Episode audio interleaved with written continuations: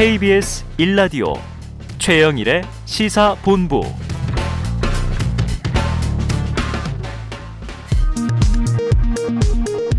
정보센터 뉴스입니다. 공수처가 이성윤 서울고검장 공소장 유출 의혹과 관련해 지난 26일 마무리하지 못한 대검찰청 압수수색을 오늘 오전 재개했습니다. 국민의힘 윤석열 대선 후보는 오늘 선거대책위원회 회의가 끝난 후 취재진과 만난 자리에서 장재원 의원의 거취와 관련된 질문이 쏟아지자 캠프 선대위에서는 어떠한 직책도 맡지 않았다라고 답했습니다. 법원이 공직선거법 위반 혐의로 기소된 박형준 부산시장 재판과 관련한 증거조사를 비공개로 진행하기로 했습니다. 주요 증인들이 국가정보원 직원이라는 점 등을 고려한 결정으로 법정 내에 가림막도 설치될 예정입니다. 박범계 법무부 장관은 최근 헌법재판소가 일명 윤창호법이 위헌이라는 결정을 내린 데 대해 윤창호법은 시대적 산물이며 헌재가 법리에 충실한 판단을 했겠지만 다소 아쉬운 측면이 있다고 밝혔습니다. 2014년 세월호 참사 이후 7년 넘게 끊긴 인천에서 제주 100개를 이을 여객선이 다음 달 10일 취항합니다. 인천에서 제주 여객선 운항은 세월호와 오하마나호를 운항하던 청해진 해운이 2014년 면허 취소를 당한 이후 7년 넘게 중단되었습니다. 지금까지 정보센터 뉴스 정한나였습니다.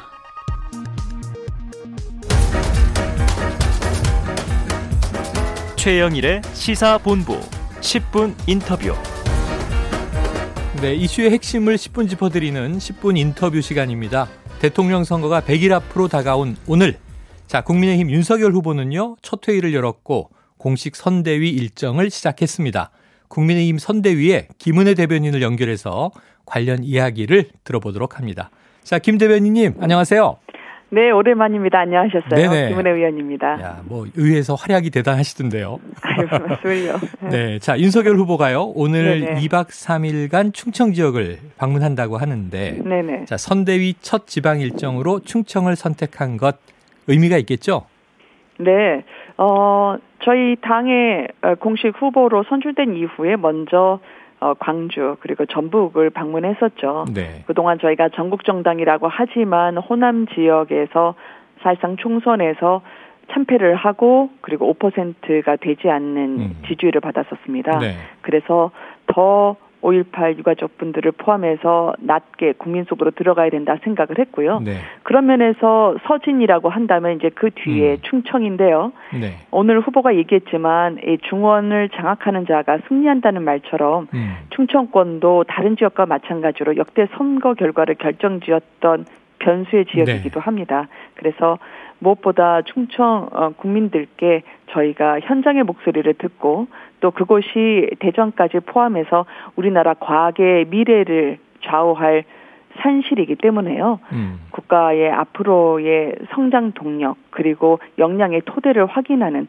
그런 방문으로 하고 싶습니다. 네, 중원을 장악하는 자가 승리한다. 중요한 얘기인데요.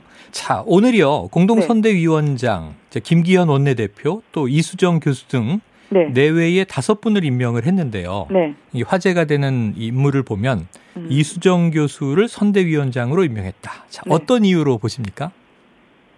뭐 이수정 교수님은 저희가 굳이 설명하지 않아도 알 정도로 네. 전 국민에게 어, 다가서 있는 분이죠. 음. 그리고 어, 이분이 약자의 편에서 우리 사회의 구조적 모순을 혁파하는 데 있어서 많이 앞장서온 분으로 알고 있습니다. 네. 그래서 이수정 교수님이 저희 공동 그 선대위원장에 합류하신 게 저희한테는 굉장히 좋은 천군만마라고 생각을 하고요. 음, 알겠습니다. 워낙 네. 뭐또 프로파일러로 아, 범죄 심리 분석가로 많이 알려진 네. 분이기 때문에 제 역할이 이제 궁금한데 지켜보도록 네. 하고요. 그런데 네. 일부 보도를 보면 네. 이준석 대표가 이수정 교수 인선에 좀 반대 입장을 밝혔다 이런 보도들이 있어요. 네네. 또 김병준 위원장 기자회견 할 때도 네. 이준석 대표 패싱 논란이 있어서 음. 내부에서 보시기에 이 두 분의 협의 그러니까 이제 이준석 대표와 또 네. 김병준 위원장 등 좀 실제로는 어떻습니까? 어, 사실 이 정치에 있어서 정당이라는 게 항공모함 같기 때문에요. 네.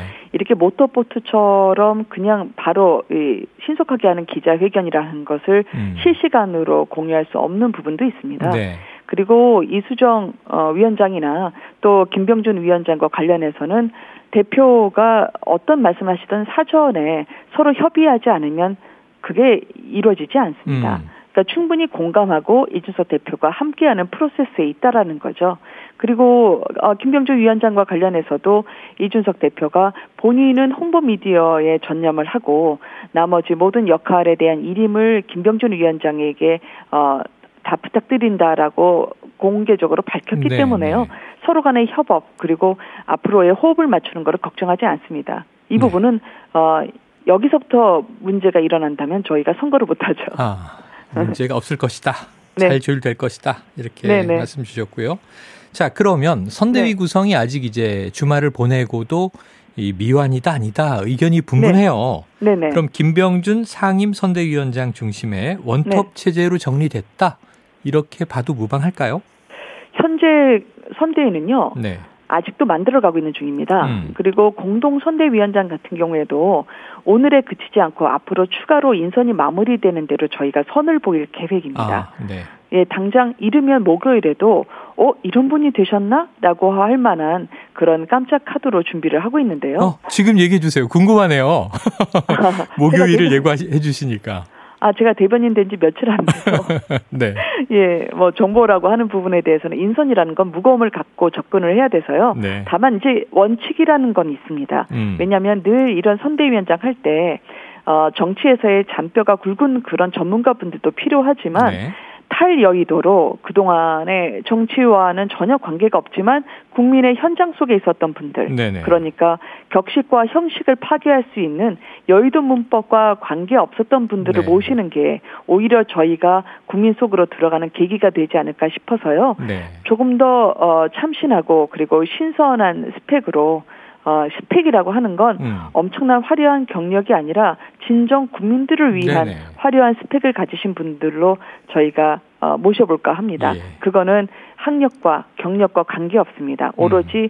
소통과 그리고 커뮤니케이션을 잘 해주실 수 있는 우리 곁에 있는 그런 이웃을 모시겠다는 취지입니다. 네네. 목요일 궁금합니다. 네네. 자 그런데 어제 이양수 수석 대변인은요, 이 네. 김종인 전 위원장의 방이 당사 네. 6층에 비어 있다 이런 얘기를 음, 했습니다. 맞습니다. 그렇다면 김종인 전 위원장에 대한 영입 노력 계속되는 건지 궁금한데요. 네, 소통 노력은 상수죠. 음. 그리고 저희가 아직 그 선대위가 완성되지 않았다라고 말씀을 드린 것처럼 이분 어, 김종인 위원장을 저희가 총괄 선대위원장으로 후보도 이야기를 하셨기 때문에 어, 저희가 적극적으로 함께 어, 나아갈 수 있는 노력을 하고 있고요. 다만 이제 어, 후보가 결정이 된 지 3주를 넘어섰습니다. 또 오늘을 기점으로 이제 100일 남았죠. 길다면 길고 짧다면 짧은 기간이 남은 셈인데 네. 국민분들에게 인선 때문에 피로감을 드릴 수가 없습니다. 그래서 실무적으로 할 수 있는 일들은 이준석 대표 그리고 저희 김병준 상임 선대위원장이 함께 맞추면서 한 발 한 발 내놓고 있는 상황입니다. 네. 그동안 상당히 짧지 않은 기간 동안 이제 김종인 전 위원장에게 이제 언론에 초점이 맞춰져 있었는데요. 네. 네 조금은 이게 이제 뭐 갈 수도 있고 안 갈 수도 있고 여지가 있는 상황이다 보니까 네. 최근에는 이제 김성태 전 의원이 이제 선대위의 직능총괄 본 부장을 맡았다가 네네. 자진 사퇴를 하셨잖아요. 네네. 그래서 이제 민주당은 이제 윤 후보의 사과를 또 촉구했습니다. 음, 젊은 층에게 음. 상처를 줬다 이런 이유인데 네. 좀 어떤 해명 하실 수 있습니까? 그러니까 선대위 인선 과정에서 국민께 염려를 끼쳐드렸던 부분은 송구스럽게 생각하고요. 네. 그렇지만 김성태 전 의원도 스스로 결단을 하고 음. 또 정권 교체의 결림돌이 돼서는 안 된다라고 하면서 직을 내놓지 않았겠습니까? 네네. 민심에 부응하기 위한 그 내부 노력이 이루어지고 있다는 점을 좀 말씀드리고 싶고요. 네네. 비판은 저희가 당연히 겸허하게 받아들이고자 합니다. 음. 어, 그렇지만 어, 민주당 쪽에서 선거가 급하시긴 해도 음. 그동안의 조국 사태나 부동산이나 일자리 대란으로 청년들의 기회 사다리를 박찬 거에 대한 부분도 함께 민주당이 고민하면서 이야기를 해주셨으면 좋겠다고 네. 생각을 하거든요. 네. 왜냐하면 그 윤건영 의원님 같은 경우에도 어 이재명 후보의 정무실장으로 임명이 됐다는 얘기를 듣긴 했었습니다만 네. 동시에 들려왔던 소식은 청년들에 대한 청년에 대한 허위 인턴으로 음. 사기 혐의로 약식 기소가 되지 않았겠습니까? 네. 이재명 후보가 사실 3년 전만 하더라도요. 그런 그 청년 특혜 채용에 대해서는 공정한 사회 질서를 훼손하는 중범죄라고 비판을 한 바가 있었습니다. 음. 그러면 이렇게 청년에게 허위로 인턴을 했다면 그 인턴이 되고 싶은 다른 청년은 탈락을 하게 된 셈이거든요. 네. 그럼 그런 기회를 박탈한 데 대해서 어떻게 생각하는지 그래서 취업난 돌파에 사활을 걸고 있는 청년들에 대한 배신은 아닌지 이재명 후보가 국민들에게 말씀을 주시는 것도 온당한 음. 순서라고 생각합니다. 네. 아이고 또 사과와 어, 해명을 하시면서도 또 민주당도 깨끗하지 않다 이런 비판을 해주셨는데 네, 아예 내로남불하지 말자 그거죠. 어, 내로남불하지 말자. 요걸 아예 네. 여쭤볼게요. 지금 민주당 네네. 이재명 후보 최근에 이 과거에 조카가 저지른 살인 사건의 변호를 맡은 것 네. 국민의힘이 지금 비판하고 있고 네. 이 후보는 이제 사과도 내놨습니다. 네. 그럼 이제 사과까지는 나왔는데 네. 어떤 대목이 아직 좀 부적절하다고 보시는 부분이 있나요? 음, 아 이게 100번을 양보해서 흉악범도 변론을 네. 받을 권리가 있습니다. 법적으로는 첨, 그렇죠. 네, 법적으로는 첨부인권이라고 하죠. 네. 그리고 다른 사람도 아닌 그 친족화를 변론하는 것 자체를 문제 삼고 싶지 않습니다. 네. 문제는 당시에 그 이 후보의 변론 내용과 이후 태도인 거죠. 왜냐하면 지난 2018년 PC방 살인 사건 때 했던 감형을 위해서 심신미약을 주장하는 걸 이재명 후보가 강력하게 비판을 해왔거든요. 네네. 그런데 본인 조카의 문제에 대해서는 오히려 본인이 심신미약을 주장하면서 감형을 요구했다는 그 자체는 음. 이율배반이라고 국민들이 생각하시지 네. 않을까요? 네. 그리고 이번에 어, 이 사건을 사과하신다고 하시면서 어, 이거는 살인 사건이거든요. 음. 모녀 살인 사건입니다. 네. 영정이 두 사람 두 분의 영정이 올라왔던 거죠. 음. 근데 그거를 데이트 폭력식으로 어물쩍 넘어가려고 하신 건 국민분들에게 이 후보가 네. 정직한가 라고 하는 의문을 던지게 할 것으로 생각됩니다. 알겠습니다. 이건 국민 판단에 또 맡겨보도록 하고요. 네네. 자, 이제 이 대선 100일 남았고 또윤 네. 후보 본선 주자가 된 지 한 달이 다 돼갑니다. 네네. 그래서 이제 화제가 되는 것이 지금 이재명 후보는 좀 내외 부부 동반으로 또 이 지방 활동을 하고 계시니까 네네. 지금 이제 배우자 김건희 씨는 언제쯤 나타날 음. 것인가 이런 또 언론의 관심이 많습니다. 어떻게 네네. 보세요? 자연스럽게 인사드릴 기회가 곧 있을 겁니다. 음. 그렇게 또 기대하고요. 그래야 되고요. 또 그러실 겁니다. 그 엊그제 윤석열 후보가 예술의 전당 청년 작가 특별전을 관람하면서 네. 같이 왔으면 좋겠다라는 언급 자체가 아. 어, 아마 3호 어, 김건희 씨의 등판이 머지 않았다라는 신호로 읽히는 게 아닌가 많은 분들이 말씀 주시더라고요. 네네.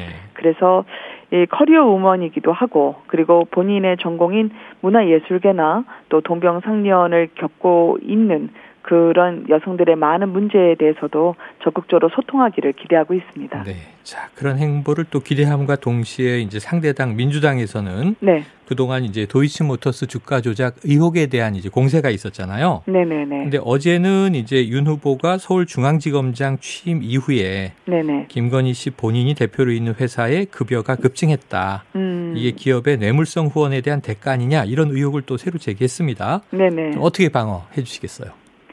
요즘 유행하는 말로 하면 억가라고 생각하고요. 억가다. 이준석 대표가 유행시킨 말인데. 네, 그렇죠. 네. 억지로 깐다. 그러니까 억지로 깔 수밖에 없는 그런 초박빙의 선거임을 음. 인정합니다. 네네. 그렇지만 그렇다고 명예훼손까지 가면 안 되죠. 아. 그러니까 기업을 운영하면서 경영 성과가 생겨서 급여가 인상된 걸 또 본인이 어 본인 스스로 어이 급여에 대해서 어 스스로 자비로 막아오면서 나중에 자연스럽게 성과 연동된 급여 인상을 남편의 지검장 취임과 연결시킨 것. 또 그게 음. 뇌물 아니냐라는 의혹을 제기하고 계시는데요. 네. 이런 걸 과거의 고대의 철학자들이 수탉을 비유해서 얘기했었습니다. 음. 수탉의 오류라고 하는데요. 네. 닭이 울었기 때문에 아침에 해가 뜬다고. 음. 그런 사람들이 고대 그리스에 많았거든요. 아. 그래서 마치 남편 덕분에 이렇게 어 급여가 인상됐다고 하는 걸 저는 숱하게 오류라고 정리를 해드리고 싶습니다. 네, 알겠습니다. 이 또한 이제 국민들이 지켜보고 있으니까 네. 네. 엇가냐 아니냐 앞으로 또 이제 국민들의 판단이 있겠죠.